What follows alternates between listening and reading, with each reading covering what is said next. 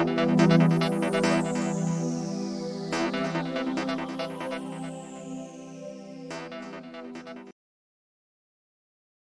家好，我是林子璇，今天来分享二零二一年十一月份的运势。那我们十一月份是从十一月七号开始哈，一直到十二月六号，不是从十一月一号开始哦。那这一集是要分享戊日主还有己日主的朋友，等一下我会依照财运、感情、工作、健康的顺序分享下去哈。第一个先来分享财运的部分，那这个月呢？财运其实没有很好哈，你要注意在投资理财还有以及钱财的使用上面。譬如说，哦，有人可能跟你讲，哦，因为现在时间紧迫，你必须要做出决定，或者是你现在不买就被别人买走了，哦，或者是哦未来这个东西就要停卖了，哦，你很容易因为受他人的啊一个建议而被影响，好，因为这样子而判断错误，哈，所以要注意。这个月会是损财的一个月哦。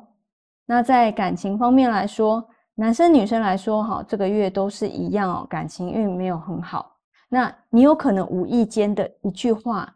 让你变成多管闲事哦，小心因为别人的事情引起你们之间的争执还有误会，这种吃力不讨好的事情啊，最好少做，好，不要引起你们之间的不愉快，也造成别人的误会。好，那在工作上面来说呢，这个月工作没有很好，那工作压力啊，你会感觉到来的又快又急哈。为了快速解决问题，会想要去投机取巧来去将它完成哦。但是，嗯，因为这样子做啊，造成事情也没有办好哦，又被人家误会，会想要偷懒哈。别人的不理解会让你造成内伤哦。虽然哈这个事情麻烦了一点，多了一点步骤，但是啊，还是按部就班的把它完成吧。